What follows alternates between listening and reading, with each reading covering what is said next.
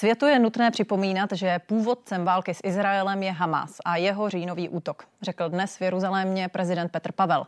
Zároveň ale vyjadřuje obavy ohledně civilních obětí. Stačí to? Jakou roli může Česko sehrát v konfliktu na Blízkém východě?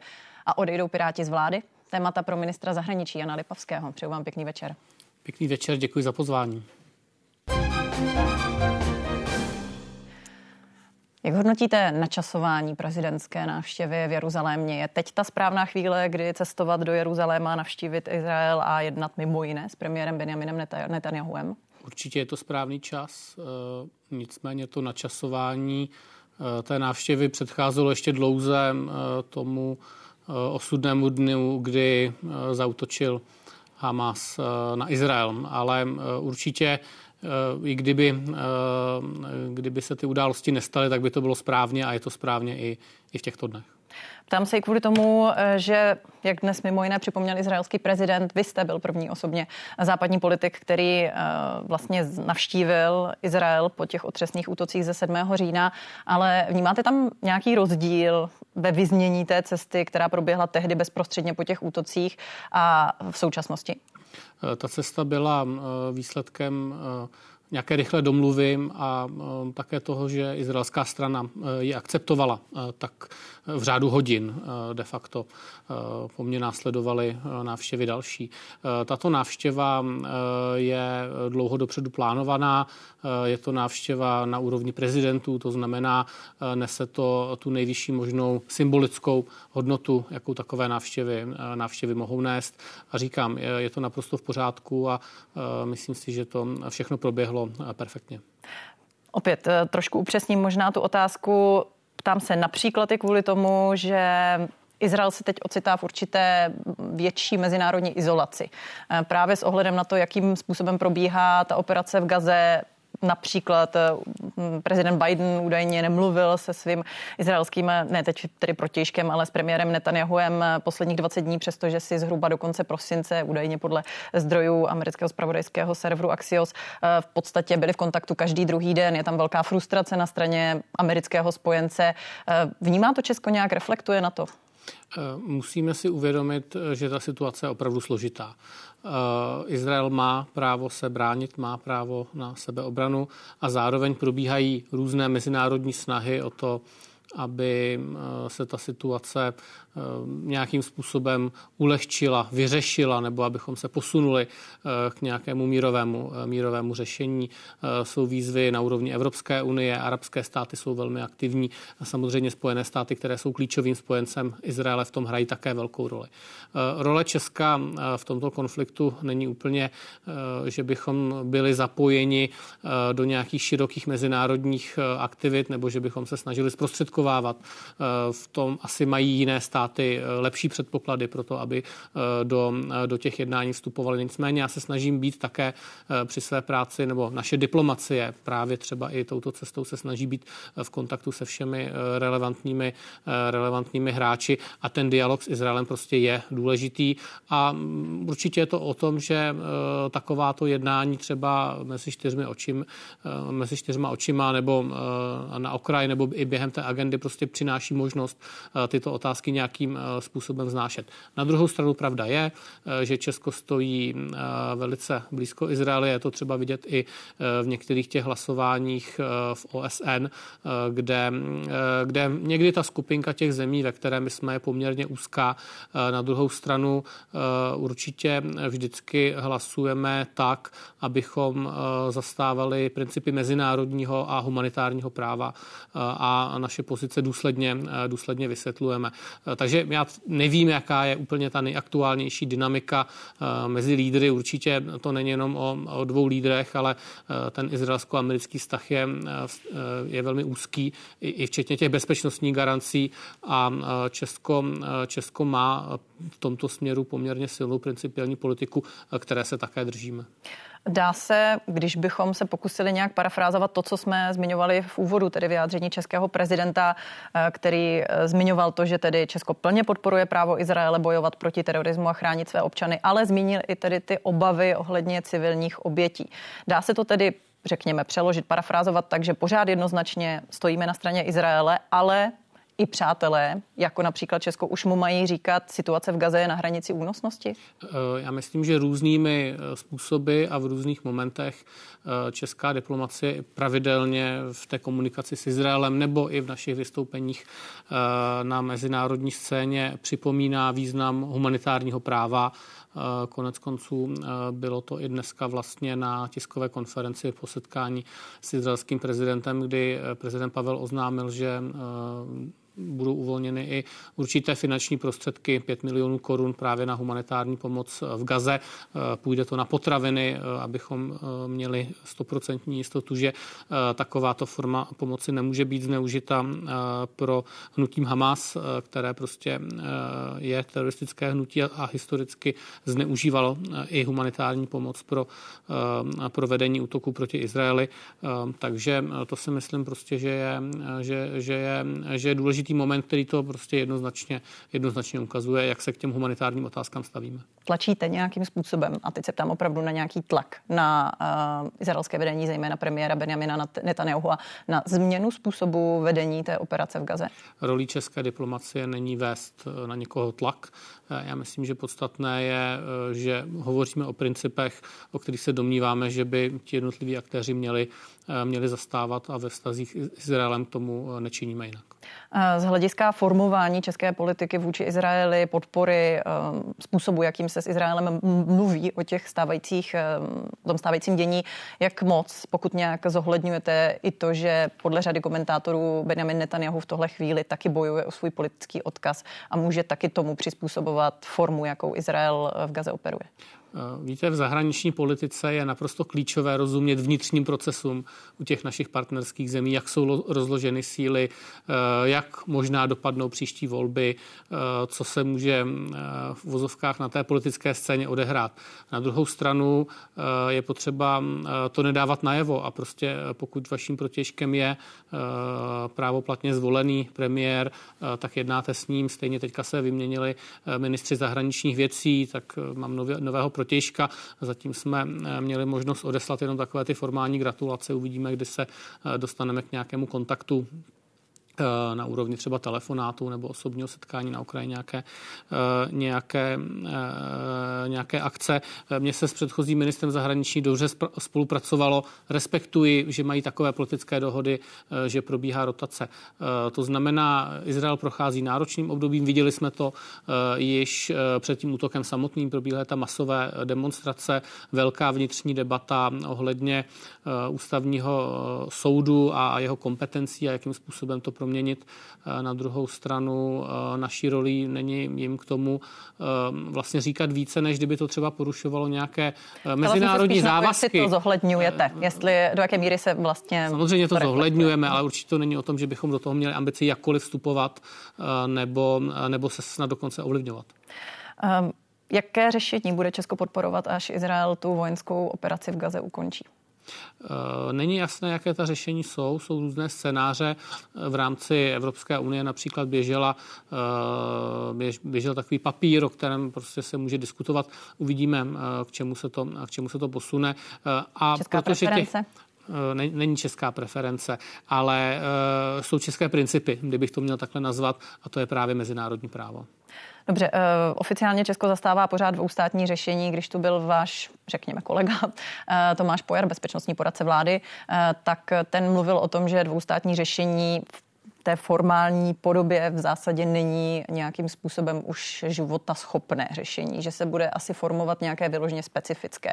Můžete nějak třeba přiblížit, pokud sdílíte tento názor, jak by mohlo vypadat, anebo minimálně říct, jestli tedy my, ten postoj k Česku chvíli... je, že mm, dvojstátní řešení už reálně není úplně uh, nosný koncept. My v tuto chvíli nic lepšího na papíře nemáme. Uh, poslední uzavřená Mezinárodní smlouva dohoda je z roku 1994, dohody z Oslo, předtím různé rezoluce Rady bezpečnosti OSN.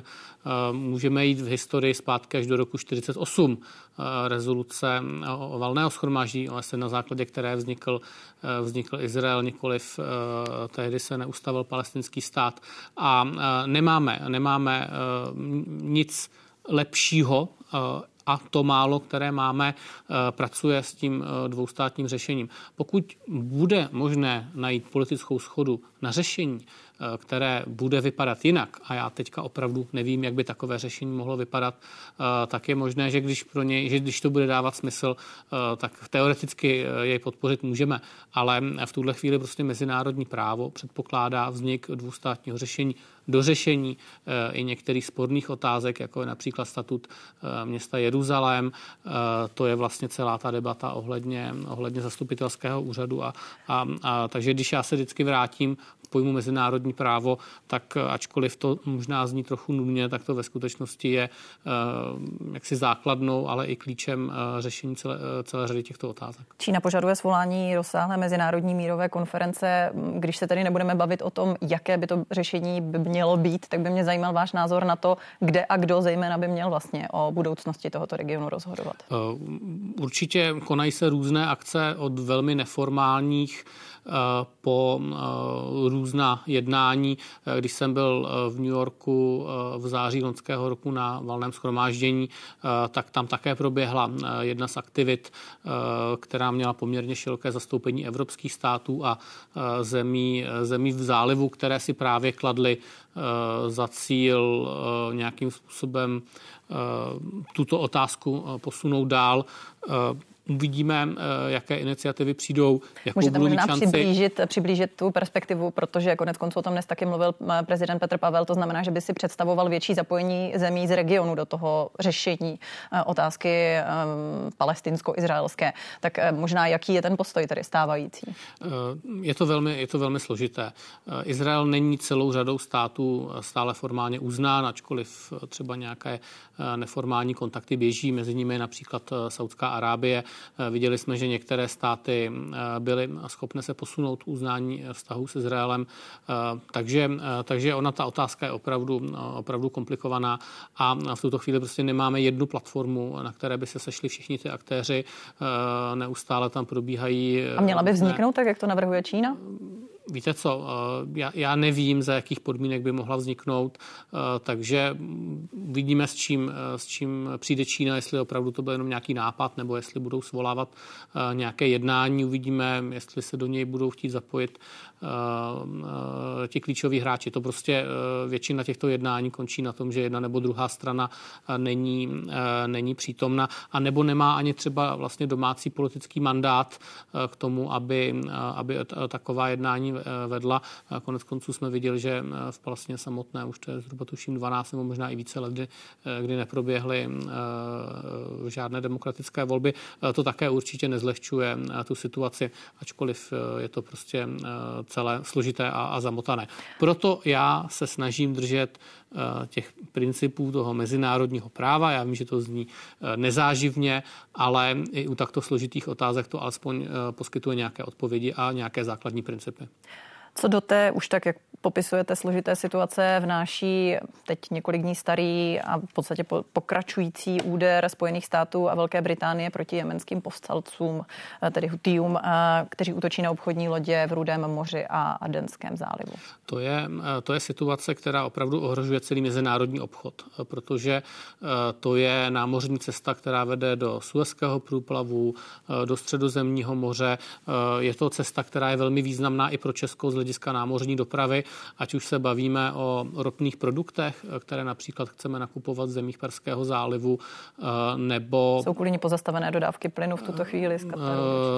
Eh, LNG, který proudí, eh, který proudí do Evropy touto trasou, nebo, nebo prostě klasický kontejner do Číny, takzvaně, nebo do jiných zemí v tomto regionu.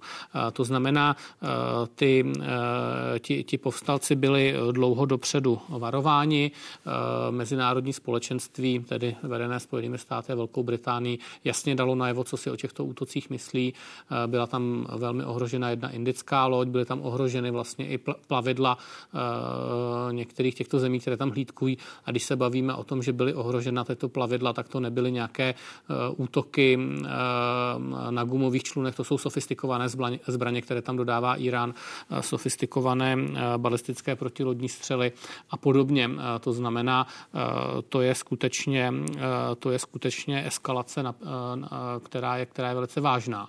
A i proto se Česko připojilo v tom vyjádření k podpoře těch prvních úderů, které vedly společně Spojené státy a Velká Británie. Od té doby jsme viděli, že probíhají ještě nějaké další omezené operace. Já bych chtěl zdůraznit, že to vede čistě proti vojenským cílům a má to směřovat k tomu, aby opět byla bezpečně obnovena ta námořní platba. A je ta, to vyjádření podpory vše, jak by se, nebo maximum toho, jak by se měla Česko, potažmo Evropa k, těm, k této operaci připojit? Tam se i kvůli tomu, že už i někteří američtí komentátoři se pozastavují nad tím, proč musí obchodní trasu, která je důležitá zejména taky pro Evropu, pro námořní dopravu směřující do Evropy, eh, proč musí bránit Spojené státy, potažmo tedy teď i s Velkou Británií. Myslím, že asi nemusím dlouze vysvětlovat, že Česko nemá uh, ty skutečné možnosti, uh, jak se do takové ochrany námořní trasy uh, zapojit. Nicméně v těch mezinárodních formátech, ve kterých fungujeme, ať už je to Severoatlantická aliance nebo Evropská unie, které prostě mají různé mise a aktivity za účelem ochrany námořních tras, tak se do nich velice konstruktivně, někdy třeba i mlčením prostě zapojíme. Historicky eh, jsme například vyslali eh, jednotky lidí, kteří působili, eh, působili v, takovýchto, v takovýchto operacích.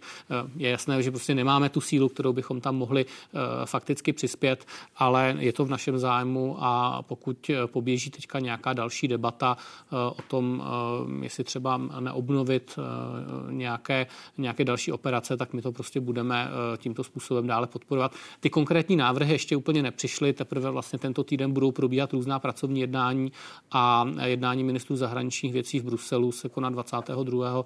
ledna, tak uvidíme, jestli tam do té doby něco, něco přistane na stůl. Zároveň, aby toho nebylo málo, v regionu pokračuje také ostřelování na izraelsko-libanonské hranici Iránem a podporovaný Hizbalách. Tam pokračuje v útocích. Irán bývá spojován konec konců právě i s jemenskými povstalci. Do jaké míry, nebo co podle vás rozhoduje o míře jeho zapojení v konfliktu? No tak to je skutečně jako široká geopolitická hra. My vidíme, že prostě Irán podporuje Hezbalách, eh, částečně, částečně, částečně Hamas proti, eh, proti, proti Izraeli. Vidíme, že dodávají prostě zbraně, drony eh, do Ruska proti Ukrajině a tady vidíme, že podporují povstalce v Jemenu, takže oni opravdu mají prostě ty, a, a nemluvě o, o, o celé složité situaci v Iráku, takže oni mají prostě mnoho želízek v ohni a, a zdá se, že ta globální konfronta, v té, v té éře globální konfrontace jim prostě vyhovuje, když mohou ty své odvěké nepřátele, tak jak mluví oni o západu, zaměstnávat těmito problémy. A je důvod bát se toho, že se Irán nějak víc a možná přímo zapojí do toho, co se v regionu děje? Ty obavy čas od času přicházejí na druhou stranu. Viděli jsme to třeba na příkladu toho, kdy se normalizovaly vztahy mezi Saudskou Arábí a Iránem, to je několik měsíců zpátky. To ještě předcházelo těm strašlivým událostem v Izraeli. Eh, a byla to teda Čína, eh, která eh, ve výsledku dojednala tu, to obnovení diplomatických vztahů. Já jsem krátce poté byl v Iráku, kdy mi ministr zahraničních věcí říkal, že on to také odpracoval, ale smetanu slízla Čína. Takže třeba to byl jeden moment, kdy si všichni oddechli a, a řekli si dobře, také to může jít tou pozitivnější cestou. Nicméně vidíme, že prostě kdykoliv Eh, je někde volné místo, které lze silově vyplnit, eh, tak se tam objeví třeba takováhle síla. Zajímalo by mě, zmiňovali jsme, nebo respektive eh, další plán, další místo, do kterého zamíří český prezident po návštěvě Izraele, tak je Katar. Jakou roli podle vás Katar má v tuhle chvíli na Blízkém východě a kým je Katar pro Česko? Katar se dostal do velice zvláštní situace, kdy mluví opravdu se všemi aktéry. Není náhoda, že jednání o odchodu spojeneckých vojsk a nějakém budoucím uspořádání eh, v Afganistánu probíhala eh, právě v Kataru. Eh, není náhodou tedy, že část těch vůdců Hamásu minimálně donedávna pobývala celkem v bezpečí eh, v Kataru. Eh, zároveň v této zemi je, je největší letecká základna Spojených států v regionu. Eh, zároveň tato země před 20 lety vsadila na rozvoj skapalněného plynu, na LNG a dneska z toho dosahují ohromných profitů. Je to jedna z nejbohatších zemí na světě v přepočtu na, na, na jednotlivého obyvatele. Takže oni prostě umí pracovat s tímto postavením. Je, důlež, je dobře, dobře, že jsme tam otevřeli zastupitelský úřad, že tam máme ambasádu. Je dobře, že tam jede náš prezident diskutovat s, s emírem o tom, jakým způsobem nejenom formovat česko-katarské vztahy. Katar také vlastně pracuje na otevření zastupitelského úřadu v Česku a jsou tam určité obchodní příležitosti, ať už ten plyn nebo třeba z hlediska nějakých investic. Bavíme se o tom, jak to posílit mezinárodně smluvně, ale je důležité, aby i takto významný hráč slyšel, jaká je geopolitická představa Česka o světě, co nás ohrožuje, aby oni slyšeli od nás, že válka na Ukrajině je pro nás existenčním ohrožením, eh, že, že se musíme bránit, že je, jsou pro nás důležité právě třeba principy mezinárodního práva a eh, to je, to je velmi důležitý dialog. Prostě mít možnost promluvat eh, k, takto, k takovýmto hráčům mezinárodní politiky. Jak moc podle vás by měl Západ, Česko nevím, a je i s ohledem na to, co jste právě říkal, zohledňovat i tu druhou stránku té pozice Kataru v regionu. Narážím například denní politiko před pár dny s odkazem na nejmenované západní diplomaty přišel s podezřením, že Katar možná věděl o těch útocích ze 7. října víc a dřív, než eh, v reálu tvrdí. Eh, připomínal jste sám, že Katar je jedním z hostitelem jeho miliardářských eh, lídrů a mimo jiné tedy taky jedním z největších finančních podporovatelů nebo pravděpodobně největší finanční podporovatel Hamasu. Jak by s tímhle měl Západ pracovat? Eh, ty informace, které jste uvedla, eh, jsem jako nezaznamenala eh, a těžko, těžko, těžko tedy to mohu nějak komentovat. Co se, co se týká toho, že oni mluví s aktéry, se kterými třeba my nemluvíme, tak to paradoxně zvyšuje jejich hodnotu. A, Financování Hamasu, který Česko považuje za teroristickou organizaci. Paradoxně to z hlediska diplomacie zvyšuje pro nás jejich hodnotu, protože jim můžeme sdělit to, co bychom my si přáli. Eh, rozhodně eh, Česko nějakým eh, tlakem na Katar by nedosáhlo, nedosáhlo vůbec ničeho. A říkám, je to paradoxně tam právě třeba Spojené státy prostě mají tu, tu leteckou, leteckou základnu. To znamená, je to řekněme, eh, z té kategorie velmi pragmatické diplomacie, když se setkáváte s tímto aktérem. Eh, nicméně i eh, tam je potřeba umět, umět obhájit český zájem. A jako není to nic, co by nás asi těšilo.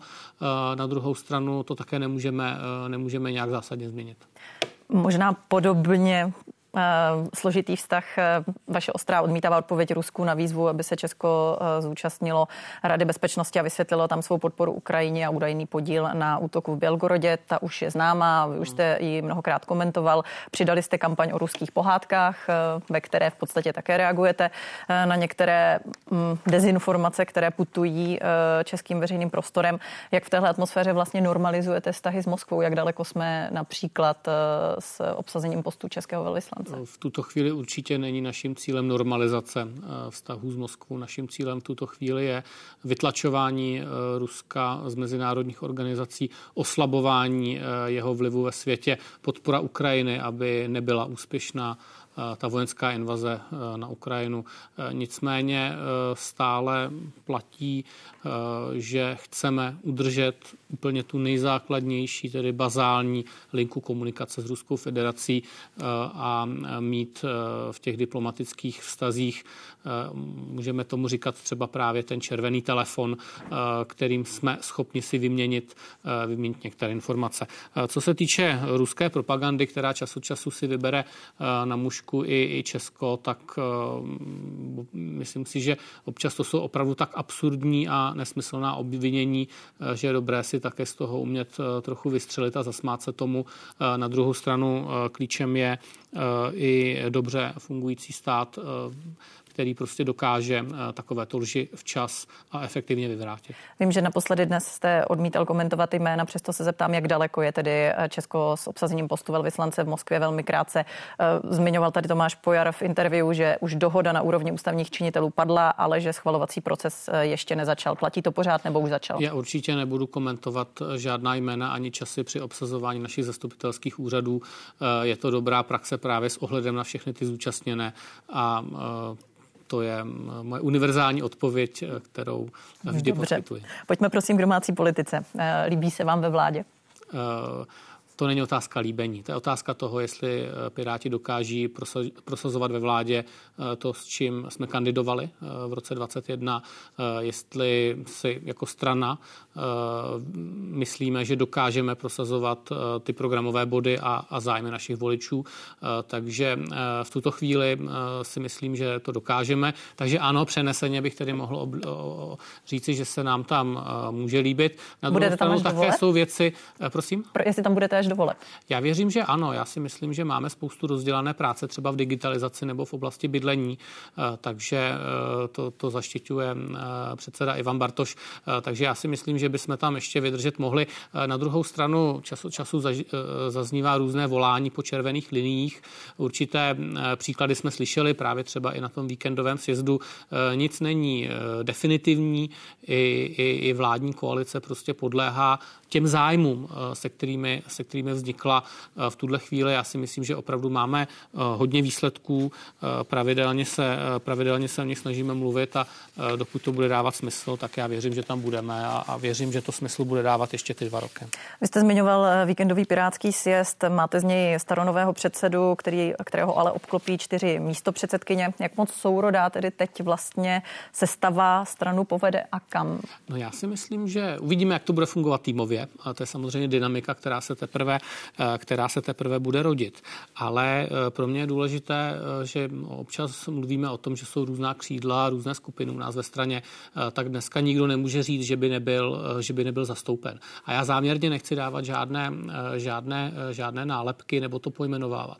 Ale opravdu se tam sešla pestrá skupina lidí, která pokud najde společnou řeč a teďka budu vycházet z toho, co říkali hlavně po té volbě, kdy už eh, trochu eh, opadla ta atmosféra soupeření a, a nějakého mírného, myslím si, že pořád se bavíme, eh, mírného vymezování se, tak všichni mluvili smířlivě, všichni mluvili o spolupráci, všichni, nebo všechny, všechny místo předsedkyně mluvili o tom, že chtějí pracovat na tom, abychom hájili zájmy našich voličů, abychom udělali dobré volební výsledky. Já tomu Ještě věřím mi promiňte, a protože... samozřejmě všechny znám a, a, a, a, a, a, doufám, že to bude dobře fungovat. Ještě mi do, prosím dovolte se krátce vrátit, čas nám kvapí k té úvodní otázce, co se týče účasti ve vládě, protože vy jste sám říkal, co zaznělo po tom zvolení. Ivan Bartoš sám po svém zvolení řekl, že si dokáže představit situaci, kdy Piráti z vlády odejdou. I eh, Markéta Gregorová, jeho vyzývatelka, místo předsedkyně se nechala slyšet v rozhovoru pro i rozhlas, že strategicky v nějaký moment pro nás může být výhodnější před volbami v roce 2025 vládu kritizovat spíš zvenčí. Mají Piráti v té vládě nějaké expirační datum, které předchází sněmovním volbám v roce 2025? Nemají, je to čistě otázka uh, zájmu našich voličů. Pokud by strana získala pocit, že nedokážeme, nebo že dokonce jdeme proti zájmům našich voličů, uh, ta čísla máme z roku 2021, vidíme nějaké stabilní průzkumy veřejného mínění, tak potom čistě teoreticky Eh, je jediné správné rozhodnutí prostě nebýt součástí takové vlády, ale to jsou teoretické scénáře, rozhodně se nic takového nepřipravuje. Eh, já si plně stojím za tím, co jsme v té vládě za poslední dva roky odvedli. Vidím spoustu věcí, které nás ještě čekají. Eh, mě například čeká revize vztahu s Čínou dotáhnout jako ministra zahraničních věcí a ty, ty největší asi záležitosti tam má právě Ivan, nebo také my bychom chtěli spustit mobilní verzi aplikace Drost, aby to bylo i, i v telefonu když budou jezdit eh, naši občany do zahraničí, eh, za chvilku se spouští eh, ty elektronické doklady, kdy budete v mobilním telefonu moci mít skrze aplikaci opis občanského průkazu, se kterým se Dobře. potom postupně bude možno prokazovat. Musím vám poděkovat. A prostě u toho, to je podle mě to dává smysl. Zatím Dobře. dává smysl. Děkuji moc. Jan Lipavský, minister zahraničních věcí z Pirátské strany, byl hostem interview. Díky moc, hezký večer. Děkuji za pozvání a nashledanou. A ještě by pozvánka na večerní události komentáře, eh, které se budou věnovat eh, návštěvě prezidenta Petra Pavla v Izraeli i válce na Ukrajině. Přeju pěkný večer.